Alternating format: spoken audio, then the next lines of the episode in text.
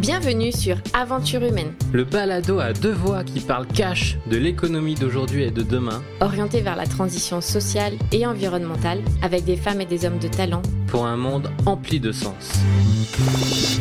Je suis Laura et après un tour de monde de plus de 8 mois, seule en sac à dos, eh bien j'ai compris à quel point le fait de bien se connaître pouvait ouvrir de nouvelles portes, laisser place à de merveilleuses rencontres et entreprendre différemment en plaçant l'humain et la nature au cœur de toute démarche. Moi, c'est Gaël, passionné par les connexions humaines et les parcours sinueux, mais riches, de chaque aventurier de la vie. Je suis convaincu que nous pouvons réaliser de grands projets si nous sommes bien entourés et préparés à affronter les obstacles. Et c'est pourquoi, pour t'inspirer, je pars rencontrer des personnalités visionnaires et audacieuses chaque semaine. Alors si toi aussi, une vie à impact positif te parle, Aide-nous à partager et faire grandir notre balado que l'on chérit particulièrement. alors ouvre bien tes oreilles et ton carnet. Bonjour euh, Didier, merci beaucoup d'être euh, derrière le micro d'Aventure Humaine aujourd'hui. Bonjour Gaël, merci pour ton invitation. Hum, C'est vraiment un, grand plaisir aujourd'hui d'être euh, donc à Luxembourg, au Luxembourg, dans vos locaux de, Patrimoine Consult. Tu vas nous, raconter euh, comment tu es arrivé euh, à créer euh, cette belle aventure, le, tout le parcours qui, t'a mené à, ça, et surtout le, moi ce que, ce que j'ai vraiment aimé, c'est que ça fait quelques mois qu'on se connaît. Tu mets beaucoup de valeurs, tu mets beaucoup d'éthique derrière. on va en parler tout au long du podcast. La finance, et euh, c'est quelque chose dans les a priori, dans l'imaginaire des gens qui qui qui qui fait pas vraiment lien. Alors qu'avec toi, euh, c'est justement euh, tout attaché et, on va dérouler un petit peu toute la conversation autour de ça. Je te propose déjà une première question toute toute simple de te présenter. Alors Didier, je suis belge, je travaille, ma société est au Luxembourg. Je suis marié, papa de deux adorables petites filles et je suis entrepreneur, Gaël, comme toi. Ça, on va le voir. euh, euh, un grand entrepreneur, euh, très focus, très, très chiffres, très résultats, mais avec beaucoup de, on va le voir, de, de, valeur et de sens derrière. Euh, comment comment as-tu un petit peu démarré dans, dans la vie active? Est-ce que tu peux nous partager ça? Oui, avec plaisir Gaël. Donc j'ai fait des études en économie à l'université de Liège, donc euh, et en 1997, comme on dit en Belgique, Oui. 97 chez vous. Oui. Euh, j'ai débuté dans, dans la finance. Donc j'ai travaillé pendant 14 ans dans deux groupes financiers. J'ai commencé par un groupe américain qui s'appelle Nationwide, pour pas le nommer, qui est le premier assureur euh, aux États-Unis, qui, D'accord. a- qui avait une filiale au Luxembourg à l'époque. Euh, j'ai travaillé 7 ans chez eux et ensuite j'ai travaillé 7 ans dans une banque privée européenne, euh, la, la marque au Lyon Orange, donc c'était euh, Oh. le groupe ING. On- on- donc 14 années on la dans, connaît dans un deux peu. groupes. Ben voilà, elle est, elle est connue en France aussi. En France, elle est plus connue comme une, une banque en ligne? Tout à fait. Toi, Ouais, c'était ouais, pas ouais. spécialement ça. Et, et l'histoire, elle, est- elle est sympa parce que dans- je, je comptais t'en parler. ING a, a lancé à l'époque le ING Direct. Oui. Donc à l'époque, aujourd'hui avec du recul, euh, cette banque était déjà une banque qui quelque part euh, allait offrir son service Précurseur. Directement aux clients et qui avait à cette époque-là déjà coupé pas mal le service humain le contact humain.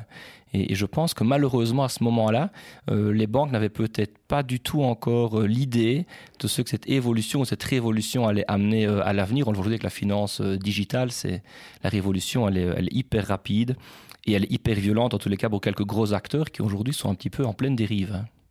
Qu'est-ce que tu hum, apprends dans, ces deux expériences longues en tant que, en tant que salarié Euh, que- Quels sont un petit peu tes, tes postes, tes responsabilités? Bon, en fait, c'était vraiment deux grosses structures. J'ai commencé dans deux multinationales. C'était des très très bonnes écoles où j'ai pu acquérir énormément d'expérience et je les remercie encore aujourd'hui. Euh, et mon rôle, c'était de trouver dans ces structures-là, je m'occupais des, des clients qui, qui avaient un certain patrimoine. En tous les cas, dans le département dans lequel j'étais, nous devions sélectionner des gestionnaires pour les clients euh, privés des institutions. Et cela m'a amené à, à pas mal voyager. Et donc je dirais que sur euh, les 14 années, j'ai été amené à rencontrer environ 400 gestionnaires de fortune, gestionnaires de fonds sur place. Donc ça veut dire... euh, Sur les 14 années Sur les Ou- 14 ou- ou années. par ouais. an Non, je dirais que c'est sur les non, 14 d'accord, années. Donc j'en, ai côtoyé beaucoup plus, mais il y en a vraiment peut-être 400 où j'ai été sur place les rencontrer. Oui. Donc certains étaient localisés à Paris, d'autres à Genève, d'autres à Londres, d'autres à New York, à Boston, Chicago, Lausanne, Bruxelles, Luxembourg, etc. Et donc ça m'a amené à voyager beaucoup. Euh, ça m'a amené aussi à, à mettre énormément d'énergie euh, dans mon travail. Euh, et à l'époque, c'est vrai que j'avais plutôt trois, trois piliers. Le premier, c'était le travail. Le deuxième, c'était le travail. Et le Le troisième troisième, c'était le travail. Super. Et, et donc, comme ça, j'ai bossé quand Oui. même euh, 14 ans. Et après 10 ans, en fait, euh, bizarrement, c'est, je prends un peu l'exemple d'un, de la circulation quand on démarre. À un moment donné, le feu, il est vert, on passe. Mhm. Il est orange, à un moment donné, on, on y va aussi. Quoi. Puis alors, il devient rouge, ben là, il faut s'arrêter. Oui. Et, et moi, c'est vrai que pendant euh, 10 ans, je me suis pas trop arrêté. Et donc, euh, les feux étaient verts et puis devenaient orange. Et les dernières t'as années, grillé du rouge, oui. ouais. J'ai bien grillé du rouge, ouais, tout Ouais. à fait. Et donc, donc euh, et donc voilà, donc j'ai pas vraiment écouté mon corps à l'époque et euh, il y a eu pas mal d'impacts, que ce soit des insomnies, euh, la mémoire, la nervosité et j'en passe des meilleurs. Et après dix ans, en fait, je me suis rendu compte que les batteries étaient vides. Ouais. Et, et donc là, je donne une conférence à l'époque, bah, c'était chez euh, euh, c'était chez ING et alors là vraiment j'ai eu euh, une espèce de, de malaise en fait et euh, je me suis écroulé en fait durant la conférence Sur scène. et euh, ouais, vraiment vraiment donc mon corps était vide mon corps Plus était vide Out. plus rien quoi. Out ouais puis j'étais quand même quelques mois carrément out. Et là on se dit waouh qu'est-ce qui se passe quoi? On n'est pas on pas préparé à ça en fait. Et, et du coup, qu'est-ce qui se passe? Donc, t'es t'es arrêté? Ouais ouais j'ai arrêté. Pour je la crois que fois, tu- euh, ouais, pour la première fois j'ai arrêté euh, je pense six mois là. C'était il y a, il y a 12, 12, 13 ans d'ici. Et on se dit waouh, et puis là, bah, on a du temps. Là, hein. là, on a du temps, on essaie de comprendre ce qui se passe. En fait, on se rend compte qu'on n'a juste pas écouté son corps Mhm. et que la tête allait plus vite que le corps. Et à un moment donné, euh, la tête est partie tellement loin que le corps n'a plus su la rattraper. Et puis le corps a dit voilà, maintenant stop, on arrête quoi. Stop. ouais. On arrête. Et puis on appelait ça à l'époque euh, déjà un burn-out. Oui. Et euh, alors maintenant. Ça, euh, c'était en de- 2010 Ouais, 2000. c'était en. Je dirais, on était en quoi là euh, Il y, a, y a 14 ans d'ici. Il y a D'accord. 13, 13, 14 ans d'ici. Euh, donc c'était vraiment quasiment après 10 ans. hein, Hmm. après 10 ans de travail. Et c'est vrai que dans ma tête, le matin, quand je me levais, je me dis voilà, Didier, euh, tu vas aller bosser. Et dans 10 ans, quelque part, tu auras l'expérience et tu vas créer ta structure. D'accord. C'était la promesse que je m'étais fait. Ouais, ça tombait pile à peu Et près. après 10 ans, euh, j'avais pas décidé d'arrêter en fait dans ces ouais, structures. T'étais dans la machine. Et j'étais dans la machine et Dans je pense système. que mon subconscient avait enregistré les 10 ans et j'ai pas respecté ma promesse que je me suis faite. Et conséquence, le corps m'a fait un petit rappel. Stop. Stop. Et donc, oui, j'ai dû arrêter. Ok. Et, et donc, ça a été effectivement une période difficile, mais qui maintenant, je la remercie, cette période-là. Oui. Grâce à cette période-là, bah, je suis assis en face de Gaël. Euh, on a créé notre structure avec euh, mon associé actuel. Mhm. Avec mon associé Sébastien, on, on va arriver ici euh, à nos 10 ans déjà l'année prochaine. Ok. Donc on va célébrer nos noces d'éteint professionnels. Euh, donc, euh, donc voilà, c'est une belle Super. expérience. Et là, on est, on On est va y 10 ans venir. plus tard. Quoi. On va y venir. Euh, dans, dans ces premiers postes aussi, est-ce que tu, tu manages les, des personnes ou est-ce que tu fais que développer, euh, commercialement parlant, des, des portefeuilles, des, des actifs? Non, et chez ING, j'avais aussi une équipe à gérer. D'accord. De Donc, combien de... Je gérais l'équipe, on était 6 dans l'équipe. D'accord. Et c'était une équipe qui s'occupait à l'époque de ce qui était les hedge funds. Donc c'est Hmm. les fameux fonds alternatifs. Mhm. Euh, les hedge funds dont on a parlé pas mal, qui sont des produits très spéculatifs à ne pas mettre dans tous les portefeuilles Dans et toutes entre les toutes les mains, effectivement. Euh, et donc c'est là j'ai j'ai vraiment pu voir des, des gestionnaires extrêmement euh, intéressants, extrêmement brillants. Ça m'a notamment euh, permis de rencontrer euh, à l'époque une personne qui s'appelait euh, John Paulson aux États-Unis, Mhm. qui avait déjà quelques années plus euh, au préalable, qui avait prédit la fameuse crise des subprimes. Ok. Je me vois encore avec mon collègue dans son bureau à New York, qui nous expliquait effectivement ce fameux marché des subprimes qui allait s'écrouler. Euh, Ça, c'était en euh, 2004, tu m'as ah dit. ouais, euh, ça c'était 2004 là. Ouais.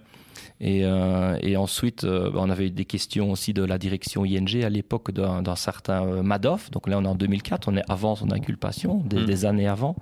Et la question qu'on me posait, c'était voilà, est-ce que euh, une entreprise comme Madoff et l'ensemble des gestionnaires euh, qui sont affiliés à ce groupe Madoff, est-ce que chez ING, on pourrait éventuellement les intégrer sur la plateforme? Donc mon rôle, c'était avec mon équipe de décider oui ou non. ou non Dans Madoff et dans d'autres, en fait. Ouais, et en 2004, Madoff, on avait déjà écrit un rapport Et vous qui avez était dit non. clairement non. On avait euh, 10 points qui étaient 10 marqueurs euh, euh, problématiques. Ouais. Et donc, on a simplement fait notre boulot à l'époque. Et quand on regarde aujourd'hui. Ce que euh, certains n'ont pas fait. Oui, et alors on se dit comment c'est possible. Le, le truc, ça paraissait évident, mais tout simplement à l'époque, on ne comprenait pas. Donc on ne comprenait Mhm. pas, ça paraissait trop beau pour être vrai.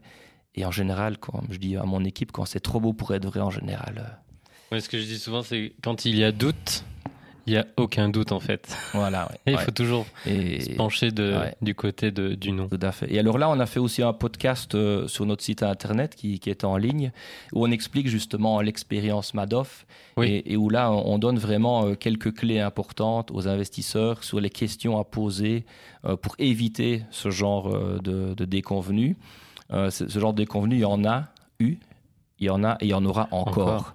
Surtout dans l'environnement actuel où les taux de rendement sont très très faibles.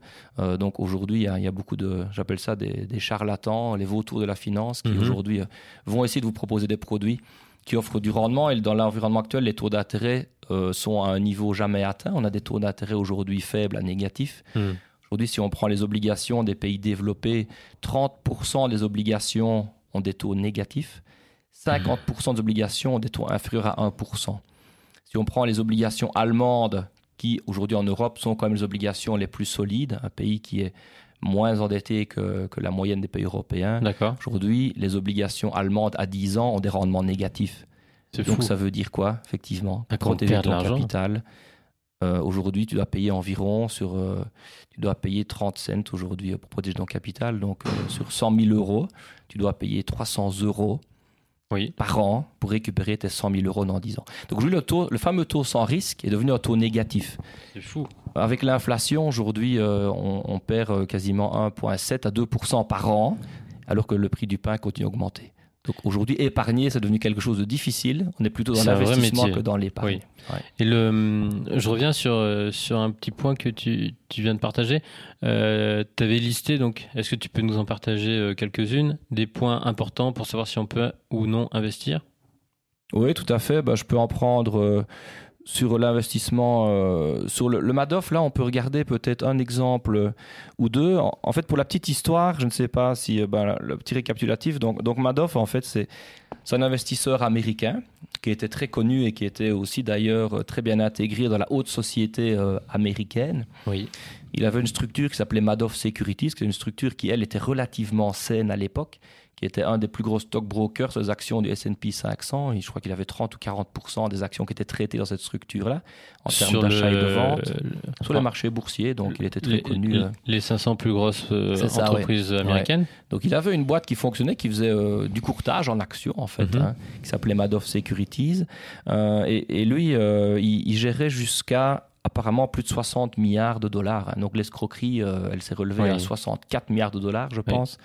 Et c'était, il a été inculpé par le FBI le 12 décembre euh, 2008.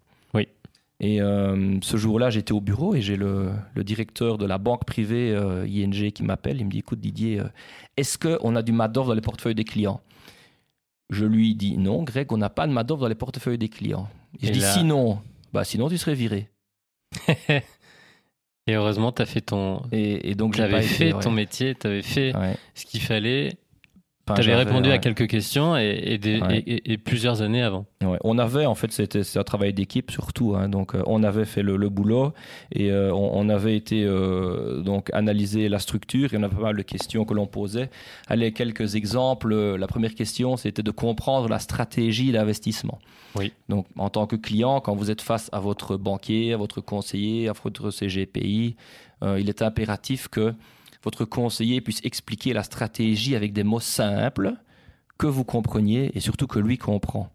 Euh, Oui. Si je prends l'exemple de la finance, il y, a, il y a 30 ans dans la finance, euh, je pense que les banquiers, les conseillers, les CGPI et les clients comprenaient les produits. Les produits à l'époque, c'était des produits classiques, des actions, des obligations, il y avait de l'or. Il y a 20 ans, sont apparus ce qu'on appelle des produits structurés, Hmm. hein, avec des, des structureurs, avec euh, des sociétés qui garantissent le capital, avec pas mal de produits dérivés, des options, etc. Et là, je pense que le conseiller continue à comprendre en partie, mais le client ne comprenait plus. Oui. Et il y a dix ans, en fait, les produits. Ça a commencé. Voilà. Il y a dix ans, les produits financiers, euh, plus personne ne les comprenait Les, réellement. les algorithmes sont venus Voilà. dedans.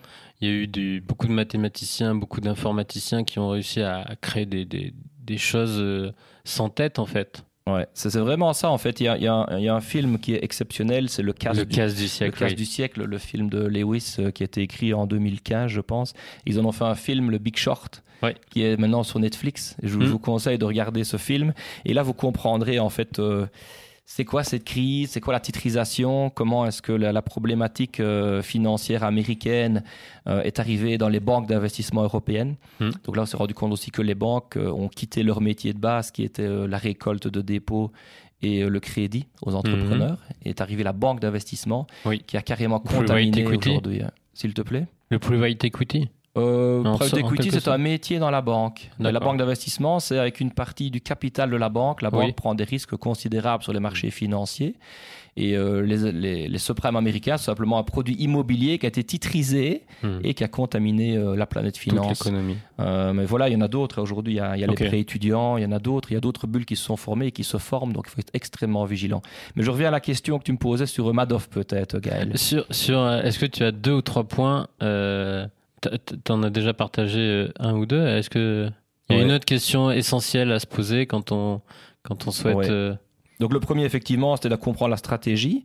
Euh, donc nous, on ne la comprenait pas avec Oui. euh, mon équipe. Donc on ne la comprenait pas, donc on n'était pas spécialement plus, moi, plus malin que la moyenne, mais voilà, pas de compréhension de la stratégie.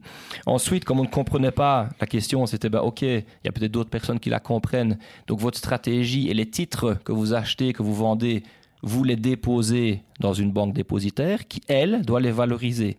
Donc ça veut dire qu'elle doit regarder la valeur à l'achat ou à la vente des transactions que vous faites. Donc question, qui est votre banque dépositaire? Ah, Madoff Securities.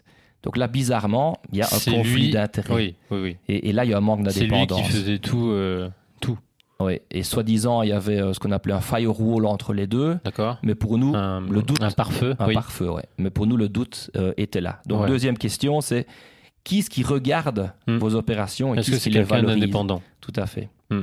Euh, et alors, il y avait une, euh, allez, une troisième, c'était euh, qui est l'auditeur Donc, l'auditeur, qui est-ce qui va valider, vérifier vos comptes Et là, c'était quand même une société qui gérait plus de 50 milliards à l'époque. L'auditeur s'appelait Freeling and Horowitz.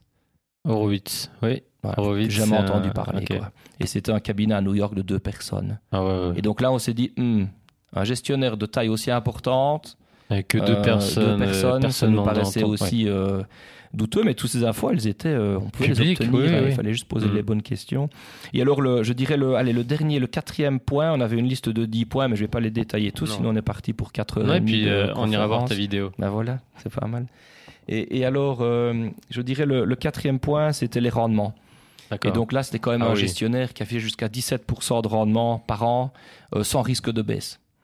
Donc là, hmm, qu'en est-il quoi ça, sent- ça- ça- ouais, c'était beaucoup trop haut, beaucoup trop beau. Ouais. Et, euh, donc voilà, ça c'est un, un- je dirais un quatrième point. Et, et sur base de ces points-là, on peut déjà se poser notamment quelques questions. Donc Mm. sur base du rapport, on a dit non. Euh, tout ce qui est labellé Madoff, la banque privée ING, on n'en veut pas quoi. Ok. Donc ING n'a pas été éclaboussé par euh, Madoff. Bravo. Et si vous regardez Google, en fait, la plupart des grandes banques européennes y étaient. quoi. été. Je citerai Mm. pas non. Faites votre Oui, oui, petit besoin. check sur Google et vous verrez. Super, en tout cas, merci pour euh, nous partager tout ça. Euh, et donc, euh, suite à, ces six mois d'arrêt, la conclusion, c'est fais un peu plus attention ou, ou respecte, respecte l'engagement que tu avais pris, qui était de, de monter ta, ta structure, de devenir indépendant au bout de dix ans? Ouais, donc d'abord, après un burn-out, bah, on se retape. Quoi. Donc on teste un peu plein de choses. On fait un peu de sophrologie, un peu de méditation. On recommence surtout à faire du sport. On Oui. essaye de manger plus équilibré, de repasser plus de temps avec sa famille, avec ses Mhm. potes. Donc on retrouve un équilibre en fait. Ok. Et une fois qu'on a l'équilibre qui se met en place, bon, on se rend compte que c'est un passage obligé. Et alors, ouais, c'est en 2010, là, j'ai décidé euh, de, comment on a, je décidé de virer mon patron, en fait. Donc, je t'ai trouvé bon, je dis, écoute, voilà, euh, j'arrête. Et euh, c'était compliqué pour moi euh, d'arrêter. C'est une boîte qui m'a apporté comme pas mal de choses. Et voilà, la décision était prise.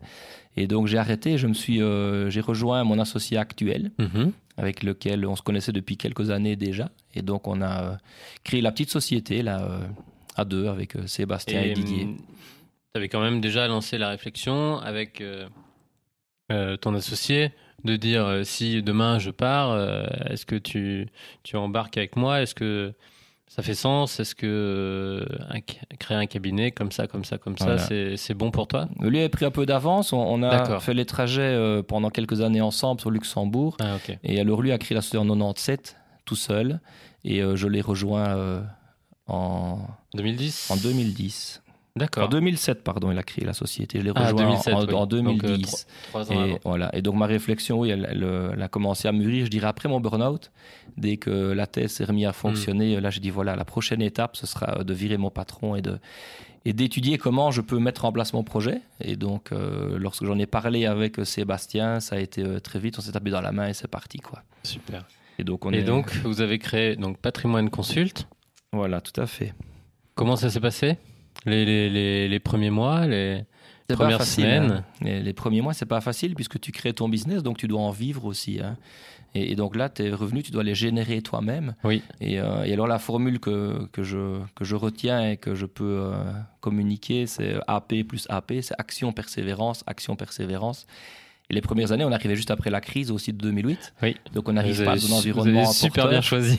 Donc euh, là, ouais, on, on s'est fait connaître, on a expliqué notre projet et euh, voilà, maintenant on est. Comment on est vous êtes 10 ans fait tard. connaître? Vous avez fait des conférences euh, Ce que tu faisais en- à ING, tu l'as fait après de manière indépendante ou? Ah ouais. Ce qui était compliqué, c'est que chez ING, j'avais pas de clients. Donc moi, je connaissais pas les clients finaux. Les clients finaux, c'était les, les banquiers privés. Hmm. Et donc, c'est eux qui étaient en contact avec les clients. Donc moi, j'avais pas de clients.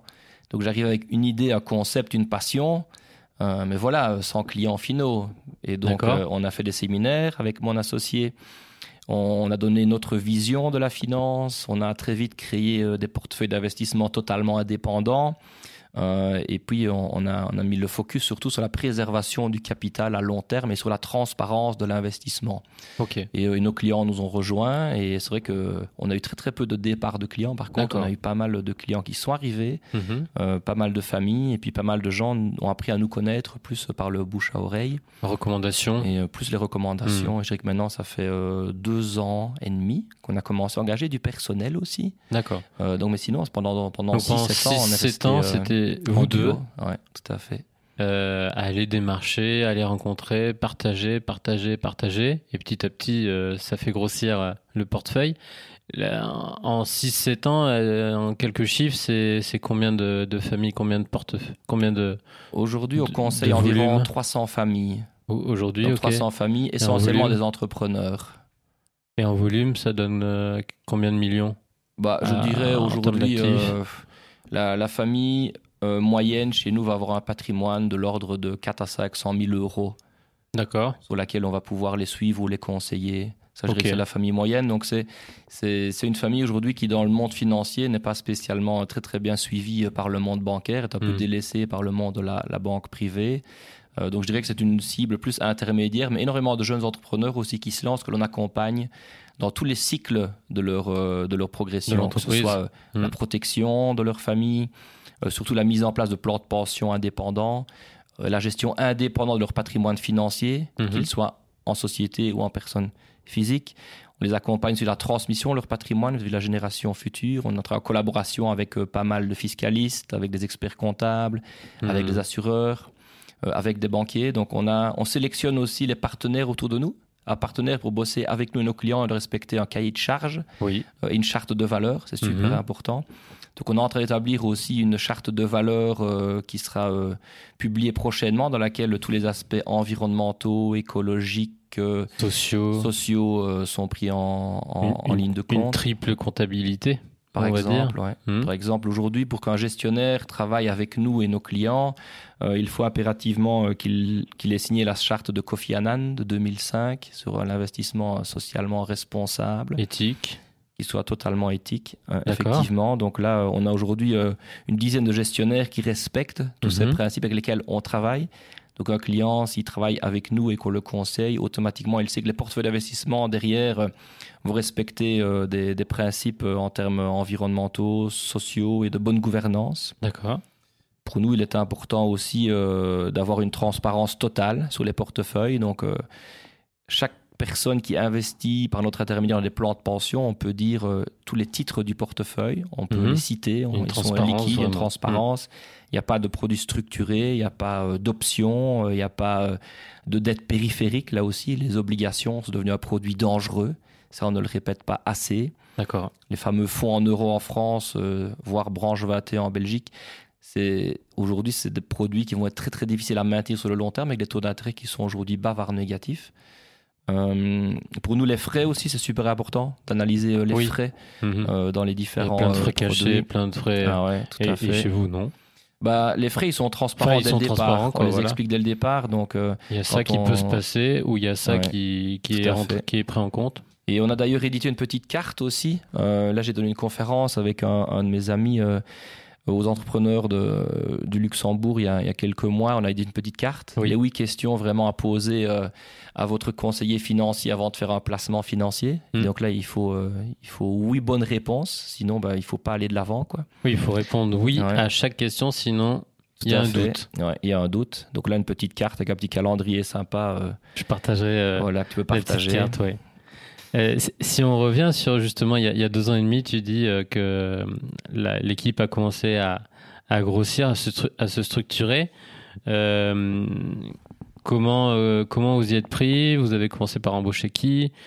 Sur quelle, sur quelle thématique? Quelle, quelle fonction? Je dirais que pour un entrepreneur, le plus dur, c'est d'engager du personnel. Euh, donc, on est resté six ans seul. En fait, un, Oui. un associé, bah, c'est comme un couple. hein. Donc, on a Ouais. des hauts, on a des bas. On doit, on doit gérer pas mal de choses à deux. Euh, et puis après, à un moment donné, il faut, parce que sinon, ça devient compliqué. On ne sait pas être au four au moulin. Et si on veut pas se choper un nouveau burn-out, à un moment donné, il faut être prêt à déléguer. Donc oui, on a engagé du personnel, on a fait des erreurs aussi en termes d'engagement, bah voilà, on les assume. Euh, et puis après, on s'est rendu compte, on a pris deux stagiaires, un exemple, on a pris deux stagiaires qui, qui, qui- il y en a un qui était euh, en HEC et un qui faisait le droit. Sur Liège, je l'ai pris en stage en fait pendant neuf mois. Ils ont fait neuf mois de stage ici. Leur dernière année euh, d'école, c'était essentiellement du stage. Mhm. On a pu bosser vraiment avec eux pendant neuf mois. Ils nous ont apporté beaucoup de choses et on s'est rendu compte qu'il y a vraiment une flexibilité dans leur chef, une volonté d'apprendre et euh, très open-minded. Donc, comment est-ce qu'on dit bah, Très ouvert d'esprit. Très ouvert d'esprit. ouais. Très ouvert Ils d'esprit. ils s'adaptaient euh, très bien. Ouais, tout à fait. Et donc, on a décidé de les engager ici. Donc, ils sont maintenant à leur premier contrat de travail chez nous. Euh, et c'est particulier. Si vous venez dans, dans les locaux, bah, tu as vu, Gaël, les Ah locaux oui, de oui. patrimoine consulte, il n'y a pas de costume, il n'y a pas de cravate. c'est, euh, c'est super fluide. voilà, il n'y a pas de pointeuse, c'est hyper transparent. On travaille sur des projets. Donc, on a un projet global au niveau de la structure. Et puis, ce Mhm. projet, bah, il descend au sein du personnel. Et puis, chacun a un objectif à bien précis. Et c'est le travail d'équipe surtout. Donc, euh, dans l'équipe, tout seul, on ne sait rien faire. Donc, c'est vraiment en collaboration. Et chez nous, en fait, le client est au centre. Donc, chaque personne de l'équipe est en contact avec le client. D'accord. Donc que ce soit une personne est plus sur le digital, une personne plus sur l'admin, une personne plus sur euh, la gestion de risque, une plus sur les- le commercial. Donc en fait, les clients chez nous connaissent l'équipe.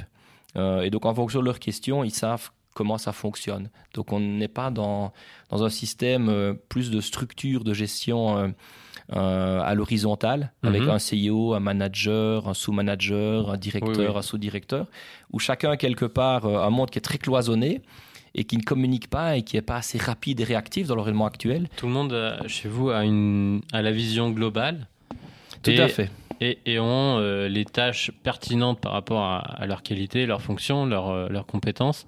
Mais tout le monde euh, voit ce qu'apporte euh, le, la- le collègue d'à côté et, et avance sur la vision commune, euh, le, le- le grand projet, comme tu dis. Tout à fait. Donc aujourd'hui, le grand projet, on le connaît, Mhm. mais euh, le point A, pour passer du point A au point euh, Z, c'est pas une ligne droite. Donc il y a des tournants et on essaye de tourner au même moment et tout le monde a un volant et peut euh, donner une indication.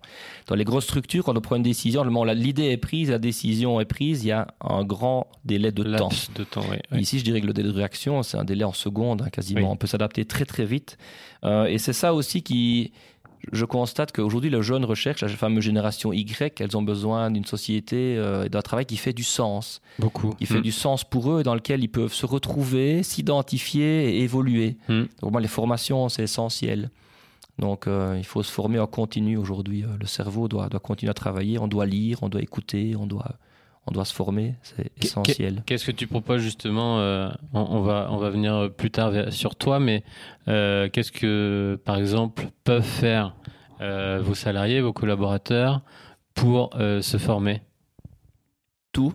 Tout tout. Donc ils peuvent lire, euh, ils peuvent assister à des séminaires. De plus en plus, bah, dès le début, euh, ils, sont, euh, ils nous accompagnent dans, les relations avec les belles et grandes familles où les problèmes sont comme relativement complexes. Donc ils écoutent. Après, on fait un débriefing avec eux. Ils nous apportent des idées aussi. Et donc la formation, elle est sur le terrain. La formation, elle est en ligne aujourd'hui. La formation, elle se passe dans les entreprises. Donc exemple, les donc Yannick et Martin qui nous ont rejoints, bah, ils ont euh, notamment fait un stage euh, de quelques jours euh, auprès d'un gestionnaire de fortune. Donc ils sont assis à côté du gestionnaire, donc Mhm. ils voient aussi comment se passe l'achat, la vente des titres, comment on analyse une société. Ils m'accompagnent dans des rendez-vous plus patrimoniaux avec des fiscalistes ou des avocats aussi. D'accord. Aujourd'hui, on a développé une, toute une plateforme digitale aussi qui, qui va voir le jour dans laquelle on, on implique directement notre, euh, notre responsable digital qui, qui, lui, est bien plus à l'aise avec cette thématique-là que nous. Nous, on est déjà quelque part dépassés par cet environnement-là. Mhm. Donc, la clé, c'est de, de vraiment, je dirais, mixer trois générations. Mm. Donc, on a aussi des, des consultants qui bossent avec nous, qui sont indépendants et qui sont retraités. D'accord. Et donc sur notre blog, donc là je vous invite aussi à aller voir les Oui. articles gratuits. Mm. Sur le blog, vous verrez qu'il y a notamment euh, un consultant indépendant qui rédige, qui est euh, une personne qui est responsable à haut niveau de la, la finance, au niveau de la banque privée, et qui elle aussi a envie d'apporter sa plume. Et donc je dirais qu'on est quasiment sur trois générations chez nous, euh, et donc euh, où tout le monde a son mot à dire. Super. Justement, euh, donc le, le chantier, il a commencé il y a, je dirais, il y a, en même temps que vous avez fait euh, grandir l'équipe, vous avez commencé à structurer votre, euh, votre présence euh, digitale et votre écosystème digital. Comment, comment ça s'est passé? Vous avez euh, beaucoup, beaucoup réfléchi. Quelle a été la, la réflexion et que- quel est le but de, de donner tout ce contenu? Je, crois que vous voulez un petit peu travailler sur, sur éduquer une communauté, éduquer, avertir, euh, donner les clés à, à vos clients. Comment vous, vous le faites sur le, le digital? Ben, en fait, on, on se rend compte que la finance est quelque chose d'assez. Ça paraît quelque chose de complexe, ça paraît compliqué. Et on se rend compte qu'en fait, dès que c'est compliqué ou que ça paraît compliqué, c'est que quelque part, on, on a voulu cacher quelque chose. Euh, donc, nous, le but, c'est de rendre la finance, quelque part, de lui rendre les vraies valeurs. Aujourd'hui, la finance, c'est plutôt quelque chose de sale, l'argent est quelque chose de sale. Mais en fait, l'argent est tout simplement une énergie, pour moi, en tous les cas, que l'on doit mettre à notre service et pas l'inverse. Euh, et quand on devient esclave de l'argent, on travaille pour l'argent, c'est là que les problèmes vont C'est commencer. là où ça commence à, Ouais. à partir. Et, et aujourd'hui, Gaël, pour acheter ton pain, tu as besoin euh, d'argent. Pour partir en vacances, tu as besoin d'argent. Pour acheter les micros dans lesquels on parle, tu as besoin d'argent. Hmm. Mais le tout, en fait, c'est vraiment que cet argent, C'est un moyen. c'est un moyen et auquel il faut rendre aujourd'hui ses valeurs nobles. Et, et l'argent, c'est la seule chose au niveau de l'humanité où, quelque part, tous les êtres humains sont d'accord hein, que cet argent doit circuler, mais doit circuler de manière beaucoup plus saine et beaucoup plus claire. Et je crois que là, le digital peut nous apporter cette transparence. Hmm. Et donc, c'est là euh, le blog qu'on a décidé de le développer il y, a, il y a deux ans. Et là, on a développé les vidéos aussi il y a quelques temps maintenant qui sont en ligne, qui sont gratuites. Euh, et notre but, c'est vraiment de communiquer aussi dans ce sens-là avec nos clients. Mhm. Et, euh, et on s'est rendu compte que l'environnement financier est devenu tellement complexe et tellement réglementé. Euh, les papiers, c'est énorme. Donc nous, le but l'année prochaine, c'est d'avoir une approche zéro papier. Et donc là aussi, c'est euh, une de, de- un de nos objectifs, c'est euh, d'éviter le papier et le gaspillage. Et le digital nous permet justement d'arriver à du zéro papier, nous permet d'être réactif de manière beaucoup plus qu'avant. Mhm. Donc là, on a développé aussi avec un partenaire un contrat 100% digital pour les placements financiers. Ce contrat digital est totalement transparent en termes de frais. Euh, on est beaucoup moins cher qu'aujourd'hui la banque privée pour des montants inférieurs et on donne accès à nos clients à ce qu'on appelle des parts institutionnelles. D'accord. Donc exemple, si toi tu veux avoir accès à certains fonds d'investissement, tu auras accès à partir de 5 millions d'euros sur les marchés. Mhm. Chez nous, à partir de 100 000 euros, les clients, ils ont accès aux parts institutionnelles. Ah oui. Donc, on leur offre une qualité de gestion Mm. euh, à laquelle ils ne, peuvent, ils ne pouvaient apparemment pas prétendre. Donc, on a démocratisé aussi euh, la gestion euh, d'actifs et tous ces gestionnaires respectent une charte de qualité. On s'engage à avoir des frais maximum pour nos clients, mais il n'y a pas de frais cachés en fait. Après, il n'y a pas de frais de sortie, il n'y a pas de frais d'arbitrage, mais tous les frais sont disclosés dès le départ. Euh, donc, euh, je dirais que ça, c'est plutôt euh, la direction que l'on prend. Le digital nous a permis d'être plus réactifs. Et surtout, ce temps dans les papiers, on le passe plutôt dans le contact avec les clients et dans le service aux clients. Et, et du coup, le, le projet sur le digital, est-ce que tu, tu peux nous parler un petit peu de la, de la plateforme qui va arriver prochainement? Ouais, là, c'est encore un petit, un petit secret, ça, Gaël. Tu l'as vu parce que tu es venu au bureau tout à l'heure. Il y avait des développeurs sur le projet. Mais euh, oui, cette plateforme peut-être dans les grandes va, lignes, hein, c'est ouais, tout. va s'étendre. Donc, on a aussi un projet. euh, donc, on est au Luxembourg. Le Luxembourg a, a l'avantage d'avoir une plateforme financière énorme. Aujourd'hui, au Luxembourg, c'est la transparence euh, totale. Euh, nous sommes basés ici et, et nos clients se rendent ici au Luxembourg. Donc, nous, on a vraiment la frontière belge, à la frontière euh, allemande. Et on est aujourd'hui actif sur différents marchés, euh, dont le marché luxembourgeois, le marché belge. Euh, L'année prochaine, Gaël, nous allons aussi arriver sur le marché euh, français. Ça aussi, Oui. c'est un petit scoop, mais depuis le, le Luxembourg. Le Luxembourg est actif dans ce qu'on appelle la libre prestation de services. Donc, nos services dans différents pays euh, européens. Euh, et le contrat d'assurance, c'est par exemple un véhicule qui est portable fiscalement. Donc, il y a beaucoup de sportifs de haut niveau aujourd'hui qui gèrent le patrimoine via un contrat d'assurance luxembourgeois. D'accord. Ce contrat, en fait, il va vous suivre durant toute votre vie et il va s'adapter à la fiscalité du pays dans lequel vous allez vous installer. Donc la portabilité du contrat est importante. C'est d'ailleurs pour ça que énormément de, de résidents français ont une gestion de patrimoine je dis, à partir du Luxembourg. Donc on ne parle Hmm. plus de, de secret bancaire, euh, Hmm. secret financier, ça n'existe plus depuis de nombreuses années. Aujourd'hui, c'est plutôt la qualité de la place luxembourgeoise. À Luxembourg aussi, euh, vous voyez tous les fonds d'investissement, ils commencent par LU quelque chose. Donc ça veut dire que ces fonds sont domiciliés au Luxembourg. Luxembourg, oui. Le Luxembourg est à la deuxième place après New York aujourd'hui en termes de fonds d'investissement. Et le Luxembourg a un vrai écosystème. Le Luxembourg, en termes digital, ils sont extrêmement avancés. Il y a beaucoup de cloud aussi, à mondiaux, Google, etc., qui Mhm. sont basés au Luxembourg. Mhm. Il y a énormément euh, de, de compétences. Au Luxembourg, c'est multilingue, multiculturel. Si je prends par exemple le, le- le cas français, aujourd'hui, euh, énormément de, de clients euh, viennent au Luxembourg sur des contrats euh, luxembourgeois. Et là, je peux te donner quelques arguments aujourd'hui. On t'écoute. Par exemple, pour un investissement immobilier en France, Oui. euh, le contrat d'assurance luxembourgeois, luxembourgeois, pardon, peut être facilement nanti aussi. En France, c'est parfois plus compliqué. Euh, le contrat luxembourgeois, comme je l'ai dit, est portable fiscalement. Mhm. Donc, si vous êtes un résident français qui compte peut-être s'établir à l'avenir dans un pays euh, comme, je sais pas moi, l'Italie ou l'Espagne ou le Portugal ou l'Amérique latine, Au Maroc. ou le Maroc par exemple, bah, le contrat, on va étudier aussi la réglementation de chaque pays. Votre contrat pourra vous accompagner dans le pays. Vous n'êtes pas obligé de fermer comme un compte bancaire. Mhm. Le contrat peut vous suivre.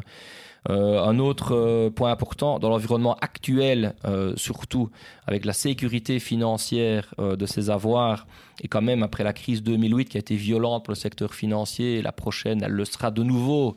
Et donc, c'est comment le client peut sécuriser ses avoirs. Le Luxembourg offre un cadre juridique extrêmement protecteur. Je pense que c'est le cadre juridique le plus protecteur aujourd'hui en Europe. Euh, exemple, en France, je pense que vos avoirs sont garantis à hauteur de 70 000 euros par compagnie, par contrat. 70 000. 70 000, je Oui. pense, hein, c'est le cas. hein. Euh, en Belgique, c'est 100 000. Mais à nouveau, que vaut cette garantie? Cette garantie, c'est une garantie offerte par les États. Hmm. Les États, que ce soit les États belges ou les États français, ils sont extrêmement endettés.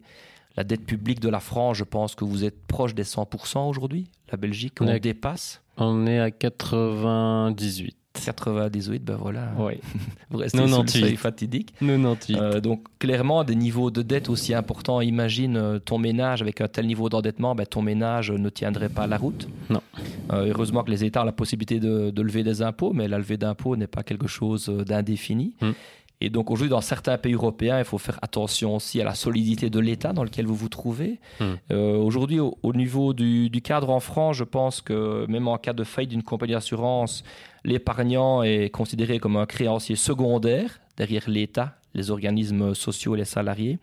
Tandis qu'au Luxembourg, on a ce qu'on appelle un peu un super privilège. Donc on a un fonds qui est vraiment euh, totalement indépendant, qui n'est pas dans le bilan du banquier, ouais. de l'assureur, qui est sécurisé. Et, ça, ça attire pas mal de monde. Mhm. Et puis aussi en termes de gestion, hein, comme je l'ai dit, la plupart des, fonds d'investissement se domicilient au Luxembourg. Donc on a vraiment des, des produits d'investissement qui sont bien plus avancés et multidevises aussi. Hein. Hmm. Donc, vous êtes au cœur du, Tout à fait. du, système. Vous, êtes souvent avant-gardiste et vous avez euh, les, les, nouvelles ou les, les... Vous savez ce qui se passe, quoi, un petit peu avant tout le monde. Donc on essaye vraiment de, de rester informé, de se former euh, en continu. On fait une veille et donc grâce à nos partenaires aussi qu'on a sélectionnés euh, dans ce cadre-là. Super. Il y, y, y, a aussi, moi je suis, je suis je suis de, de, très près tout ce qui se passe dans, dans les startups. Euh, il y a beaucoup d'innovations, beaucoup de, beaucoup de, de, choses. Je fais ma veille euh, dans, dans cet écosystème-là. A, y a, on dirait qu'il y a une. Aujourd'hui, quand on est entrepreneur, si on a 20, 25, 30 ans, on a, peut-être un, biais qui, fait que on, réussit sa startup si on lève de l'argent, si on a des investisseurs, si on a des, financements. Alors que euh, on est un entrepreneur, euh, le, seul but et, euh, la, gestion saine de son entreprise, c'est d'aller chercher des clients. Ça, c'est le, plus sain. Aujourd'hui, j'ai l'impression qu'il y, a plusieurs personnes qui, partagent aussi cette, vision, cette analyse. C'est que on a l'impression qu'on on, a un petit peu changé la, target. Au lieu d'avoir beaucoup de clients, euh, c'est euh, d'aller lever la plus grosse somme d'argent. Euh, les, journalistes aussi en France partagent beaucoup ces, on va dire succès, ces réussites. Est-ce que tu as quelques quelques conseils, un, avis sur cette course à la levée de fonds et quelques conseils sur en fait comment gérer dès le début, euh, on va dire correctement, l'aspect euh, financier, l'aspect euh, un petit peu administratif et, et, et, d'assurance de, de, son entreprise? Mm. En fait, je participe aussi à, des jurys de mémoire en, Belgique, notamment au niveau des HEC, et on constate que des jeunes entrepreneurs, après deux années, c'est un master spécialisé, ou en deux ans, les accompagnent pour créer leur propre entreprise. Et on se rend compte qu'en fait, euh, aujourd'hui, on a le digital, le, smartphone, les réseaux sociaux sont un, vecteur énorme hmm. qui peuvent remplacer au départ le, besoin en fonds d'investissement. Hein. Donc aujourd'hui, c'est l'idée. Une fois que l'idée est là, que l'idée est bonne, il faut, euh, il faut s'encadrer et bien s'encadrer. Et je pense qu'il y a aujourd'hui extrêmement d'entrepreneurs bienveillants qui sont là pour aider aussi les jeunes à se développer. Et aujourd'hui, je dirais que le, capital est beaucoup moins important que ça l'était il y a 10, euh, 15 ou 20 ans. Donc aujourd'hui, de nouveau, je pense que là, on a mis tout le monde sur un même pied d'égalité. Mhm. Et le jeune qui est formé ou qui se forme sur le tard, hein, je pense qu'on peut se former sans aller à l'école aujourd'hui, euh, ça devient paradoxal, mais, euh, mais l'école aujourd'hui doit vraiment sortir de ce cadre qui est beaucoup trop normé. Sinon, je pense que ça va être très très compliqué. Euh, en tous les cas pour certains types d'enseignement. Mais le jeune aujourd'hui qui est motivé, euh, qui trouve le bon encadrement, je pense qu'il peut aller très très vite avec un projet. Et, euh, les fonds d'investissement ou les fonds pour financer le projet, c'est quelque chose qui va venir de manière automatique. Que ce soit naturel. Si le focus est uniquement sur le besoin ou sur le profit, euh, je pense qu'on on part du mauvais côté. D'abord, ça va être la passion, et la passion, après, quand la passion, elle vibre, le reste, bizarrement, ça va venir de manière le, automatique. Le, le, besoin ou euh, les, les fonds d'investissement vont venir naturellement en entendant parler du projet et si l'attraction est déjà là, si la communauté est déjà là et si les, les, les premiers euh, centaines de, de, milliers d'euros de chiffre d'affaires sont, sont en place. Quoi. Voilà. Je prends ton exemple, Gaël. Donc là, on est installé au bureau. Oui. Euh, tu aurais voulu faire cette activité ici à 20 ans. Quels auraient été les besoins financiers pour développer ce genre d'activité alors que les réseaux sociaux n'existaient pas? Euh, Des dizaines et des dizaines de, de milliers d'euros de de, publicité ou l'organisation de gros événements pour, euh, pour euh, faire parler du projet. Quoi. Là aujourd'hui, c'est très simple. On va enregistrer, euh, on va éditer, on va, je, vais, je vais envoyer les pistes à notre monteur préféré, Gilles, et, et je vais partager pour quelques dizaines d'euros d'investissement, d'hébergement je vais partager au plus grand nombre et, euh, et c'est hébergé en fait sur le long terme. Et tu as combien d'écoutes sur tes podcasts aujourd'hui? Quelques milliers, Voilà. Et tu as commencé à combien de temps? Quelques mois. Voilà. Donc voilà, tu réponds à ta propre question. Donc aujourd'hui, avec l'idée, le reste, c'est fluide en fait.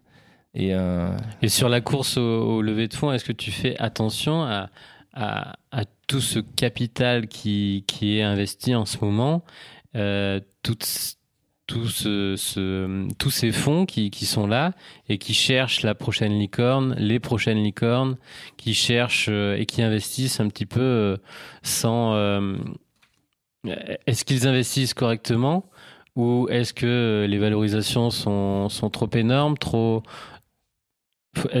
À, quoi tu fais attention sur cette thématique, Ouais. si tu y fais attention? Tu vois le poisson rouge, Yannick, à quoi il ressemble? Gaël, oui. Le poisson rouge, Ouais. Gaël. Il il Le, le poisson rouge, en fait, il a une mémoire euh, Ouais, très très courte. deux quoi. secondes. Et, et l'investisseur, Ouais, c'est la même pareil. chose. Donc on, on a tout oublié. Et euh, aujourd'hui, la problématique, si je compare l'environnement quand j'ai commencé à bosser, ou il y a 10 ans, quand Mhm. on a créé la structure, à l'époque, on avait ce qu'on appelait des comptes d'épargne Oui. en Belgique, des comptes euh, d'épargne en France, des comptes de dépôt, qui offraient du rendement. Mhm. Aujourd'hui, ce rendement, il est proche de zéro. Oui. On avait aussi ce qu'on appelait des obligations d'État. Obligations d'État offraient du rendement. Aujourd'hui, le rendement est négatif, proche de zéro ou très très faible sur longue échéance. Euh, les rendements immobiliers aujourd'hui sont beaucoup plus modestes aussi. Donc il reste ce qu'on appelle des actions, il reste des, des métaux précieux. Donc aujourd'hui, il est difficile de trouver du rendement. Mhm. Et cela crée quoi? Cela crée l'attrait de nouvelles classes d'actifs. Donc aujourd'hui, il y a plein de startups hein, qui, qui apparaissent. Il y avait une licorne aux États-Unis euh, qui s'appelait WeWork, euh, qui devait être, euh, qui devait passer. Il euh, devait qui devait avoir l'IPO, là, oui. l'IPO, tout à En fait. Et le, septembre. jour avant, je pense que SoftBank a dû mettre de Oui. nouveau 2 milliards pour sauver le truc. Oui. Et la rentabilité du groupe, elle est juste pas là. Quoi. Hmm. Donc aujourd'hui, je vois vraiment beaucoup de similitudes avec la crise qu'on a connue début des années 2000. euh, où Avec la aujourd'hui, bulle Internet. ouais, Ouais. tout à fait. Donc, il faut vraiment être très, très prudent. Euh, le Bitcoin, c'est la même chose. La technologie derrière le blockchain, elle est révolutionnaire, mais les Hmm. boîtes qui vont survivre, il y en aura très peu. Donc là, il faut du discernement. Mhm. Et, et là, ce que je dis souvent euh, face à nos clients, il y a aussi quelques clés que je peux, je peux donner. Et là aussi, on a, on a tourné une vidéo là-dessus que vous pourrez aussi retrouver sur notre site, Mhm. qui sont vraiment les, les principes clés. Donc en fait, je commençais tout à l'heure par l'histoire Madoff. En fait, pour éviter Madoff, il suffit simplement quand même de suivre des gestionnaires qui font ça depuis longtemps. Si tu as fait un peu de PNL, tu vois que bah, il faut pas réinventer la roue, il faut juste essayer de voir comment les personnes performantes se comportent Mhm. et essayer au mieux de, de suivre des, des principes. Et si vous prenez une personne comme Warren Buffett, je pense que, que tout le monde connaît, qui est aujourd'hui la 3 ou 4e fortune mondiale, euh, c'est l'investisseur aujourd'hui qui est le plus successful à, à long terme. Quand on regarde Warren Buffett, il a, il a quelques principes clés et je pense que ces principes clés, il faut surtout pas les, les perdre de vue. Mm. Euh, donc aujourd'hui, investir dans, dans un certain secteur de manière euh, totalement concentrée, c'est contrairement, euh, c'est tout à fait contraire aux normes d'investissement à long terme. Pour moi, il faut investir vraiment à long terme. Aujourd'hui, Mm. la première problématique, c'est euh, l'espérance de vie. On a de la chance aujourd'hui de vivre de plus en plus longtemps. On a, je pense, une chance sur deux d'arriver à 90 ans, à 90 ans. Donc quand on parle d'une retraite à 65 ou en France à 64 ou à 60, on se rend pas compte quelque On part on que a encore 30 ans. il reste 30 ans, donc ces 30 ans, il faut les financer. On doit les financer aujourd'hui dans un environnement où les taux d'intérêt n'existent plus. Mm. Donc ça, c'est très, très, com- c'est très, très euh, problématique. Vous avez notamment en France les fameux fonds en euros. En Belgique, on a les branches 21. Ces produits-là, aujourd'hui, euh, n'offrent plus de rendement. Mm. Euh, donc là, sur le long terme, on est clairement face à un coût d'opportunité. Et on est concentré sur des obligations parfois d'État qui, pour moi, à long terme aussi, euh, quand même certains risques et certaines problématiques cachées. Donc pour là, le long terme, c'est essentiel. Euh, il faut plutôt investir de manière régulière aussi sur les marchés. Comme le disait euh, Einstein, il parlait des intérêts composés, donc c'est Oui. l'intérêt de l'intérêt de l'intérêt. Il appelait ça la, la neuvième merveille du monde. Euh, si je te pose une question, par exemple, Gaël, ici pour les, euh, les quatre prochaines années, tu as le choix euh, entre 10 000 euros de salaire par mois Mhm. ou alors je te donne un cent le premier mois et je double ce cent tous les mois durant 4 ans. Qu'est-ce Je- que tu choisis? Tu je- choisis 10 000 je- euros par Je mois? prends le cent tout de suite. Ah ouais, Oui. pourquoi? C'est pas beaucoup un cent. Oui, mais c'est les intérêts composés. Voilà. Si on double un cent, euh, donc euh, 12 fois, euh, fois 4, Ouais. Ouais, avec les- le jeu des puissances, Ouais. ça pulvérise mon 10 000. C'est énorme. Donc c'est énorme. En fait, euh, en, en choisissant, comme sans doute beaucoup, la sécurité des 10 000 euros par mois, euh, vous feriez une croix sur euh, 2815 milliards, je crois. Donc en fait, le cent doublé tous les mois, euh, il est équivalent à la fortune des 28 personnes les plus riches au monde. Hmm. Donc en fait, c'est ça l'intérêt composé. Donc je ne dis Mm. pas qu'on peut faire 100% d'intérêt par mois, mais simplement sur le long terme, aujourd'hui, il faut être diversifié. Donc acheter des licornes à court terme, pour moi, c'est un risque. Exactement comme, euh, comme jouer au, au casino. Et, et là, on est vraiment, je pense, dans, dans les émotions. hein. Ah oui. Savoir Hmm. que si on regarde aujourd'hui euh, l'être humain, euh, on a l'impression. euh, je crois qu'il y avait- une enquête qui avait été faite euh, aux États-Unis. Euh, on avait demandé aux gestionnaires de fortune s'ils se croyaient euh, meilleurs que le marché. Et en fait, il faut savoir que vu, je crois, ça, c'est pas mal. hein. Vas-y, Les, ouais. les statistiques, c'est 74% des gestionnaires pensent qu'ils sont meilleurs que le marché. Les trois quarts. Ouais, et 26 sont dans la moyenne. Ok. Donc là, on a un problème Donc- pour calculer quand même la moyenne. hein. Et en fait, sur le long terme, et donc ça, avec les 400 gestionnaires qu'on a vus par le passé, euh, il y a 80% des gestionnaires qui font moins bien que le marché à long terme. Donc c'est très très difficile de faire mieux que le marché. Et donc payer un gestionnaire pour faire moins bien que le marché, ça sert à rien, parce qu'il y a Mm. des produits qui permettent de répliquer le marché. De juste Ouais, suivre le marché. Hmm. Ouais. Et donc là, il faut être extrêmement prudent. Et donc les humains, en fait, ils ont un biais d'excès de Il y a- confiance. Il y en a euh, plein. de- Il y a ouais. des.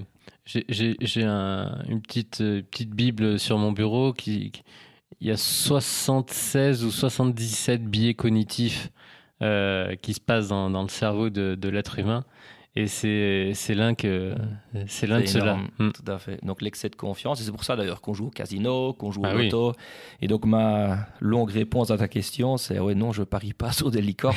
et, et nos clients, en tous les cas, euh, j'espère pas non plus. Par contre, c'est pas pour ça qu'on peut pas con- consacrer 5 à 10% d'un Oui, patrimoine voilà. Mais ça euh, fait à partie ce d'une genre de business, diversification, de la et- et, diversification. surtout pas Tout à fait. De, de la majorité de la, de la stratégie. Ouais, donc attention euh, à la Mm. peur. Quoi. Et, et- et sur les marchés boursiers, aujourd'hui, il faut savoir que la peur, c'est vraiment notre, notre pire ennemi. Euh, L'être humain aussi, il aura tendance à se souvenir des dernières corrections qui sont parfois violentes. Hmm. Mais sur le très long terme, si on prend des personnes comme Warren Buffett, euh, si on prend par exemple de 1950 à aujourd'hui, donc là on a quand même une période de 70 années. Là-dedans, je prends des périodes aussi comme euh, le lundi noir d'octobre 87, Oui. où les marchés ont perdu près de 30% euh, Mm. en un jour. Sur des périodes de 20 ans, en fait, et en fait, quand on a 60, 70 ans, l'horizon, c'est 20 ans, hein, l'horizon d'investissement, et ça, on a tendance à l'oublier. Mm. Donc, sur le long terme, euh, je pense qu'on va investir de manière diversifiée et quand même ne pas négliger le pouvoir des actions dans un portefeuille. Sur des périodes de 20 ans, sur le très long terme, les actions, c'est des rendements annuels entre 4 et 18 Donc, je ne prétends pas qu'on va avoir 18 ou 20 les prochaines années. Au contraire, la croissance économique est plus faible, les taux d'intérêt sont plus faibles. Mais en tout cas, sur le long terme, les actions, de manière diversifiée, ça reste un bon placement. Pour autant qu'on choisisse les bons gestionnaires qui vont les gérer et les sélectionner pour nous. Un portefeuille action, aujourd'hui, clairement, ou un portefeuille diversifié, aujourd'hui, sur le long terme, pour moi, c'est 10-15 ans Mhm. au minimum.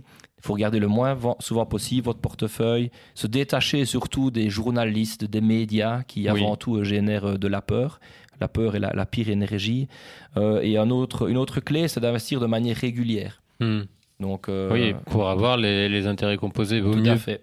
Petit peu par petit peu, mais régulièrement, Ouais. que très massivement euh, une fois et, et sur un seul produit en plus. Ouais, oui. tout à fait. Donc l'investissement, ça doit devenir une habitude, Mhm. ça doit devenir quelque chose de régulier, de récurrent, De cadrer. de cadré, tout à fait. Et il faut le faire de manière transparente. Hmm. Et ça, c'est vraiment le métier euh, et les réflexes que l'on essaye aussi d'inculquer à nos clients entrepreneurs dès le plus jeune âge. Donc, ne fût-ce que 100 euros par mois. Mhm. Quand on commence aujourd'hui à l'âge de 23 ans jusqu'à ses 67 ans, et si on considère un, un rendement garanti qui n'existe plus d'un pour cent, euh, à terme, ça nous donne un capital de 66 000 euros, je pense, alors qu'on a investi, euh, on a investi plus ou moins 50, 54 000 euros oui. sur, euh, sur de euh, 23 40, sur 45 ans. 45, à 44. 12 fois 100, donc 54. Avec 1%, on a 66 000. Si maintenant, on passe à du 7%, ce qui pour moi, sur le long terme, sur une période de 15, 20, 25 ans, c'est quelque chose encore de réaliste aujourd'hui. Mhm. Bah, le capital, il est de 331 000. Ça, c'est l'intérêt composé. Mm. Donc ça, c'est 100 euros par mois. Et six fois plus. C'est six fois plus. Et, et donc c'est pour ça il faut du temps, il Mm. faut du long terme, il faut le faire de manière régulière et avec beaucoup de discernement et surtout en étant bien diversifié. Hmm. Et un autre point important, on en parle aussi dans une vidéo, c'est vraiment euh, faire attention à son coiffeur. Oui, Tu vois? Oui. Enfin, ton coiffeur Enfin, et mon coiffeur, je pense qu'ils ont moins de boulot chez nous, donc, euh, donc nous, on y va beaucoup moins, peut-être que, la, que le commun des mortels. Moi, je fais euh, attention à ce que dit mon barbier. Ah oui, qu'est-ce qu'il dit ton barbier? Bah, comme, je- comme ton coiffeur. Ouais. Il bosse bien, ton barbier, Il pourtant, bosse hein, bien, donc il il- est bon. hein. Il est bien. Et, et donc, euh, donc là aussi, les, les tuyaux, faites attention, quoi. Ouais. Et là, Warren Buffett aussi avait une petite phrase qui est assez sympa euh, ne rejoignez pas un troupeau déchaîné. Oui. Si vous le faites, vos investissements et vous-même risquez d'être piétinés. Et ce qui est bien souvent le cas, hein, c'est ce qui Mhm. se passe aujourd'hui aussi avec Mhm. euh, certaines startups qui, qui lèvent du capital, mais, euh, mais voilà, et derrière, quelle est l'histoire? Et il y en a sans doute certaines qui seront belles et qui vont fonctionner, mais, mais beaucoup seront plus problématiques. Justement, si- t'as encore quelque chose à ajouter, non? Bah, je peux te parler encore longtemps, hein, Gaël, mais voilà, c'est. Moi, je pas, voulais, je voulais qu'on prenne un, un- un temps euh, pour parler maintenant de, de, de sens de contribution. Euh, je sais que ben, euh, peut-être euh, le, but de certains euh, est d'avoir de l'argent, ils, ont une, insécurité ou, un besoin matériel. Je crois que on est dans une période où, euh, au-delà de l'argent, il nous faut beaucoup de sens, beaucoup de, il, faut qu'on se raccroche à, une histoire et, les histoires souvent c'est, elles tournent autour d'humains et c'est très riche. Euh, maintenant que le, le cabinet est un petit peu plus structuré, tu commences aussi à, à contribuer. Est-ce que tu peux nous, nous partager le, le projet de, euh, de la Bolivie? Oui, merci. Merci pour la, la belle transition, la Gaëlle. Bah, c'est vrai que pour nous, aujourd'hui, le projet, il doit faire du sens, il faut de la passion. Il y avait une belle étude qui avait été faite par Harvard, euh, qui ont suivi des personnes, je pense, euh, sur, euh, sur euh, 70 ou 80 ans. Et, et en fait, qu'est-ce qui ressortait de ce projet? Ben, Premier point, pour, euh, un des premiers points pour être heureux, ben, c'est surtout de partager Oui. et de communiquer et d'être en contact. Il y avait une autre étude qui avait été faite aussi sur le, le salaire moyen à partir duquel le taux de bonheur décroît. Et, et donc, à un moment donné, je pense que quand on a une maison, quand on est en bonne santé, qu'on a à boire, à manger, qu'on a et- des, voilà, une voiture, Et, des enfants en un bonne petit santé, peu de euh, vacances. euh, voilà, c'est déjà pas si mal, quoi. Et, donc, à un moment donné, je pense que c'est obligé, hein, on on est tous sur la même planète, on- avec l'énergie, on forme quasiment tous un, donc on doit partager. Et ça nous apporte beaucoup à nous. Hein. Même Mère Teresa le disait, hein, c'est une égoïste avant tout, et si elle a fait ce qu'elle a fait, c'est pour elle, quoi. Bien sûr. Et donc, euh, en partageant, on, on se fait du bien et on fait du bien autour de nous. Mm. Et oui, donc il y a différents projets dans lesquels euh, je suis investi. Un projet qui me tient à cœur, c'est un, un orphelinat en Bolivie aussi, où j'ai des connaissances, qui ont développé le projet il y a une trentaine d'années. Mhm. Et euh, ils sont partis de rien. Ils ont créé l'orphelinat là-bas, dans euh, la Cordillère des Andes. On est à 4400 mètres d'altitude. Wow. Et sur 30 ans, ils ont accueilli plus de sa- 2500 enfants. Des enfants de la rue, défavorisés. Mhm. Et on a aujourd'hui 75 euh, petits gamins qui sont, qui sont là-bas, avec un encadrement total. Euh, ils sont nourris, blanchis, ils sont éduqués là-bas. Mais ils sont là-bas, sur leur terre, ils ne sont pas déracinés. Oui. Et donc le projet est financé depuis la Belgique. Et euh, c'est un projet dans lequel personnellement je contribue, Mhm. mon temps, j'y mets un peu d'argent. Notre société aussi contribue à ce projet-là. Donc pour moi, c'est quelque chose qui, qui vibre en fait. hein. Et, et le but de l'argent, c'est que ça doit quelque part servir à d'autres, ça doit circuler, c'est une énergie qui doit, qui doit bouger. Mm. Et donc ce projet-là aussi, c'est un projet qui, qui nous tient à cœur euh, et qui est aussi euh, faisable et réalisable grâce à notre réseau. Donc euh, Oui. la plupart des partenaires qui bossent avec nous euh, nous soutiennent aussi dans ce projet humanitaire. Et c'est un projet parmi tant d'autres, quoi. Donc voilà, c'est pour moi tout ça c'est lié. hein. Ça fait sens. Est-ce que ça permet de. Je, je, je sais que l'association des petits princes, que, que, tout, le monde, tout le monde sait euh, que je, que je soutiens parce qu'elle est liée à mon histoire, euh, arrive à embarquer euh, des collaborateurs de, de sociétés, de partenaires. Et ça ramène de la ça ramène une mission, ça ramène du sens, mais ils arrivent à travailler euh, en, en cohésion d'équipe, en, en team building autour de, de projets hein, qui, qui font sens, qui, font, euh, qui apportent beaucoup de, de valeur, qui ont de l'impact. Est-ce que toi, euh, vos collaborateurs, vos, vos, vos partenaires travaillent dans ce sens-là aussi? Bah, pour nous, c'est une évidence maintenant. hein. Je prends l'exemple ici de la Bolivie. Donc, j'ai un ami qui est, qui est sportif de haut niveau, Nicolas Gissoul, pour ne pas le citer. Mm.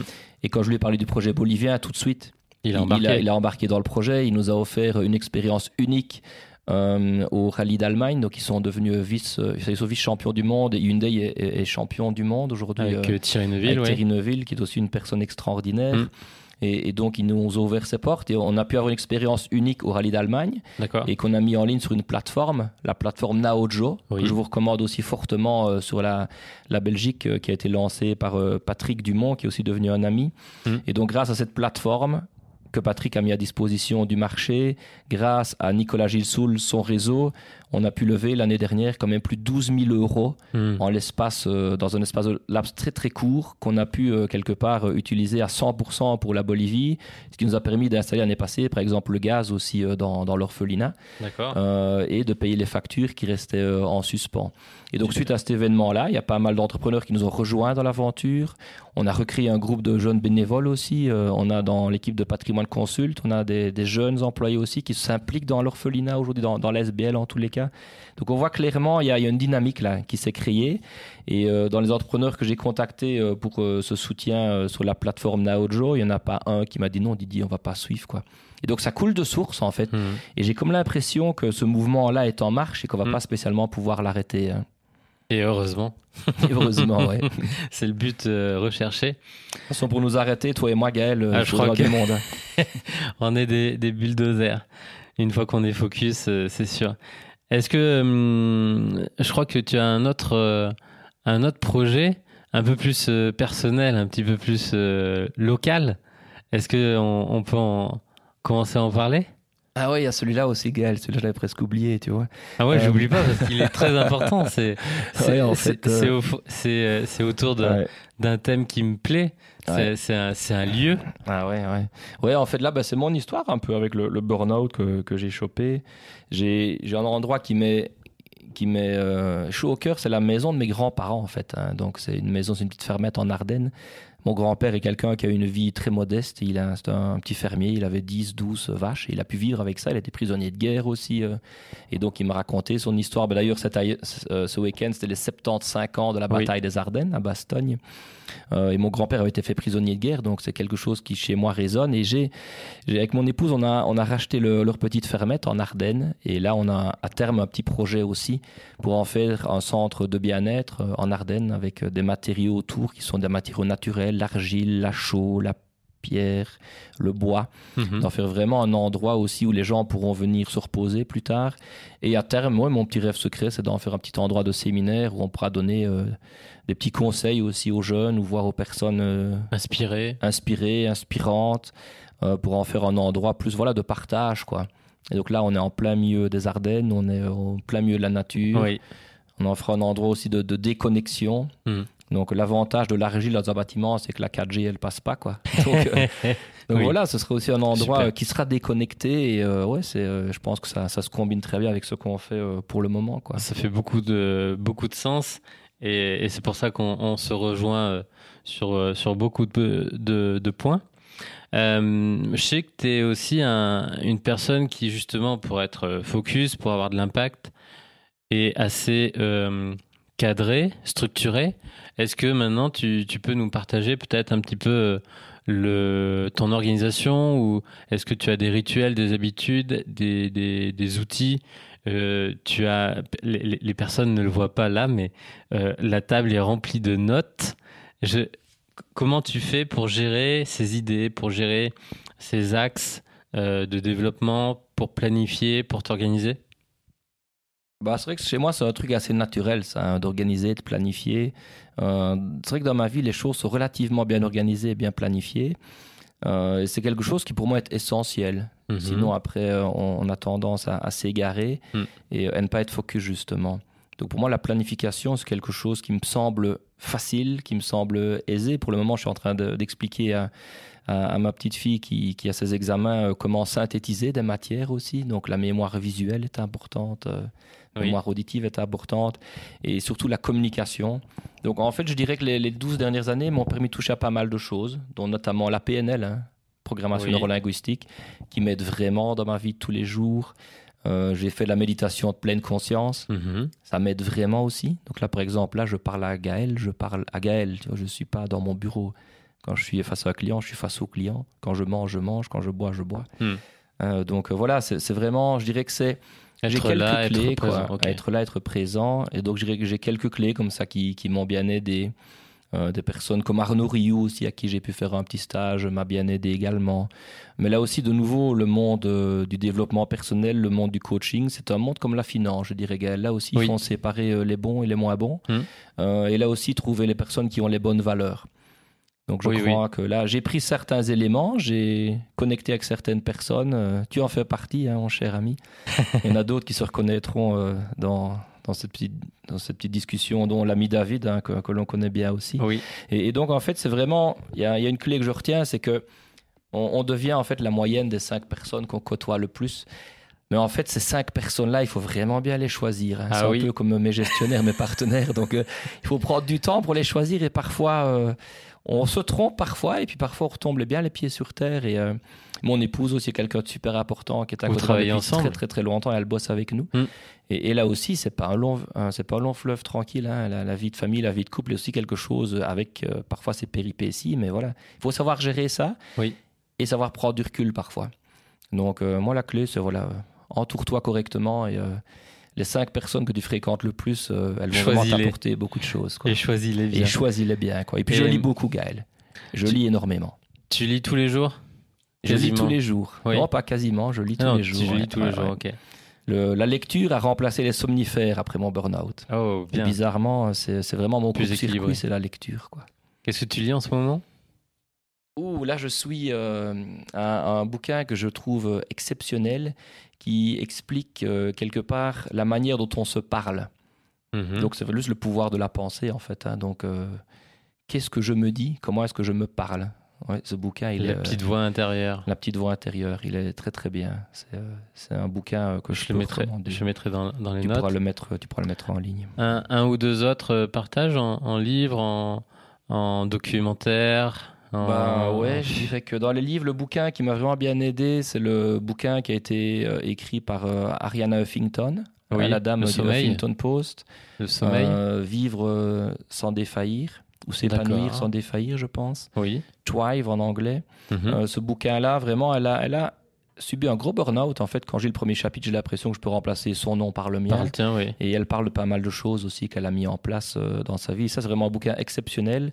Sinon, le bouquin qui m'a le plus marqué, c'est euh, un bouquin d'Eckhart Tolle, Oui. Le pouvoir du moment présent. Ok. Je crois que je l'ai huit fois ce bouquin-là. Donc, c'est le seul bouquin que j'ai lu plus de deux fois. Oui. Et donc, c'est un bouquin qui permet de recentrer chaque fois. Et tu avais partagé aussi son euh, Nouvelle Terre, c'est ça? Ouais, Nouvelle Terre Ça, le, Tolle. ouais, le là, dernier. euh, ouais. là, on parle de Lego. Mhm. Un Lego euh, qui est le gros pied dans lequel euh, on tombe tous à un moment donné de sa vie. Tous. Et voilà, on y tombe tous, c'est fait exprès, quoi. Et donc, euh, parfois, il faut juste savoir que c'est un petit piège, et voilà. Mhm. Et quand on sort de l'ego, et Dieu sait si le monde de la finance rime fort avec ego. Ça, c'est sûr.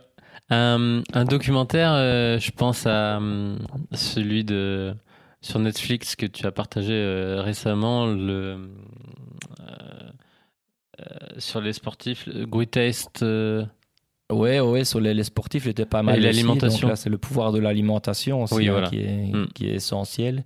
Là, c'est vrai que c'est toujours un, un petit blocage chez moi. Ça, c'est, euh, j'adore manger, je suis un épicurien, donc euh, parfois il faut savoir euh, faire un reset. Oui.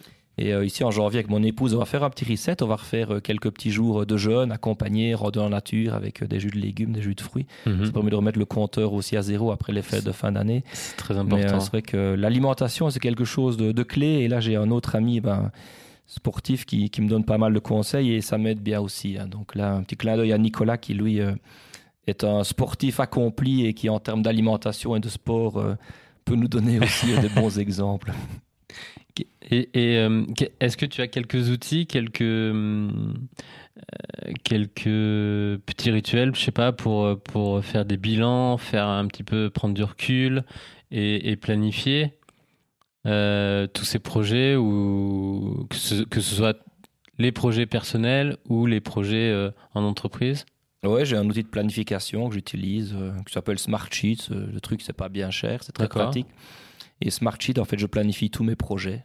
Donc, euh, les projets euh, que tu as évoqués, que ce soit la Bolivie, que ce soit le projet immobilier, que ce soit euh, Patrimoine Consult, ou que ce soit un autre projet qui va arriver euh, incessamment un peu sur deux nouveaux marchés. Donc là, je n'en dirai pas plus, euh, Oui. c'est une surprise pour l'année prochaine. Donc oui, tout est planifié. Euh, dans chaque projet, ben, j'essaie de m'encadrer des bonnes personnes et j'essaie surtout de rester focus. Et puis je fais un bilan trimestriel de tous mes projets. Ça, je fais Mhm. ça euh, dans le plus grand calme. Ok. J'essaie aussi euh, tous les mois ou tous les, allez, je vais dire tous les mois de prendre une demi-journée pour moi Oui. dans la nature, sans connexion, dans laquelle je me reconnecte à moi-même. Et après ça, en général, je, je remets à jour mes projets. D'accord. Et euh, Super, donc ça. voilà, donc ouais, non, il faut planifier. Une journée par mois, une demi-journée déconnectée. Une... Ouais, c'est ça. ouais. Ok. Super. Et, euh, et en général, mon épouse, elle le voit, elle dit Oh là là, euh, ben, je prends une demi-journée, ben, mes batteries, elles sont gonflées bizarrement. Donc euh, Ouais. je, je sens maintenant. tu le vois, sais maintenant, tu t'écoutes beaucoup corps, plus. je m'écoute plus. C'est pas pour ça que je fais pas des conneries encore. mais Non, quand mais j'en bon, fais, j'essaie de me dire se tiens, voilà, pourquoi? Ouais. Et puis voilà quoi. Super. Est-ce que. euh, J'ai envie de te, te poser cette question de, de, de Tim Ferriss. Si tu avais le- la possibilité de d'avoir un, un panneau, euh, un 4 par 3 euh, sur la le, le- sur l'autoroute entre euh, Luxembourg et, et Bruxelles, qu'est-ce que tu écrirais? NOW. Now. Voilà. Maintenant, Action. bah, il n'y a que ça quoi. Super. Mm. Si tu vis trop dans le passé ou trop dans le futur, c'est pas bon, quoi. Donc euh, voilà, c'est maintenant que ça se passe. C'est pas pour ça qu'il faut, faut planifier évidemment, mais une fois que les choses sont planifiées, après tu les vis, quoi. Tu les vis les unes après les autres. Tu les implémentes et tu, Mm. et tu suis tout ça euh, Voilà. au jour le jour. Super. Merci beaucoup. Voilà, Gaël. Un, un petit mot euh, juste pour finir. euh, tu nous as dit que tu avais deux filles. Est-ce que si, c'est, si tes deux filles euh, écoutent ce podcast dans 10 ans, tu veux leur dire un petit mot? Ah ouais, c'est Amandine et Alice, mes deux filles. Bah, je leur dis ne changez rien, quoi. Super. Nao. Merci beaucoup pour euh, tous ces partages. Euh, Il y avait beaucoup, beaucoup de pépites. Je mettrai tous les liens en note de ce podcast. Euh, je vous invite vraiment euh, tous à aller euh, lire les blogs, vous informer sur le site de Patrimoine Consult, regarder les vidéos qui vont sortir en début d'année. Et, et, et, et à se positionner, à, vraiment s'éduquer sur, sur la gestion de, de tout- toutes ces finances. Moi, au départ, j'étais vraiment quelqu'un, je suis quelqu'un de, de très communicant, très, très extraverti, socia- sociable. Euh, j'ai appris à gérer, j'ai appris à, comprendre les chiffres, à, m'y intéresser correctement. Et au final, maintenant, c'est un, j'y prends du plaisir. Parce que quand c'est bien expliqué, quand c'est bien euh, amené, quand on s'entoure des bonnes personnes, des bons partenaires, euh, ça rend les choses un petit peu plus faciles et, euh, simples. parce que c'est du béaba. Warren Buffett, il a rien inventé, il n'a pas une, une suite de logiciels et d'algorithmes devant lui. C'est vraiment le béaba et, et c'est des principes de, de bon père de famille, on va dire.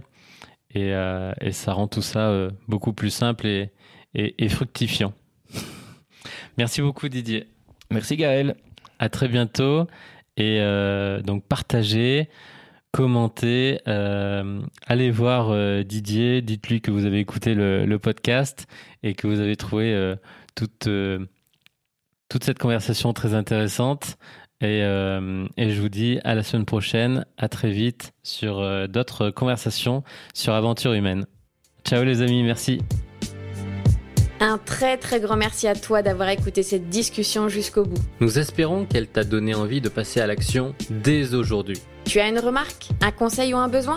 Appelle-nous au 06 59 07 64 99 Ou envoie-nous un email à l'adresse suivante à vous les studios venturehumaine.com. Nous serons ravis d'échanger avec toi. On se retrouve bientôt sur ton application favorite, donc abonne-toi. Partage cet épisode autour de toi et laisse-nous un avis 5 étoiles sur iTunes Podcast. En attendant la prochaine conversation, deviens un aventurier de ta vie. Nous te souhaitons une semaine extraordinaire. À bientôt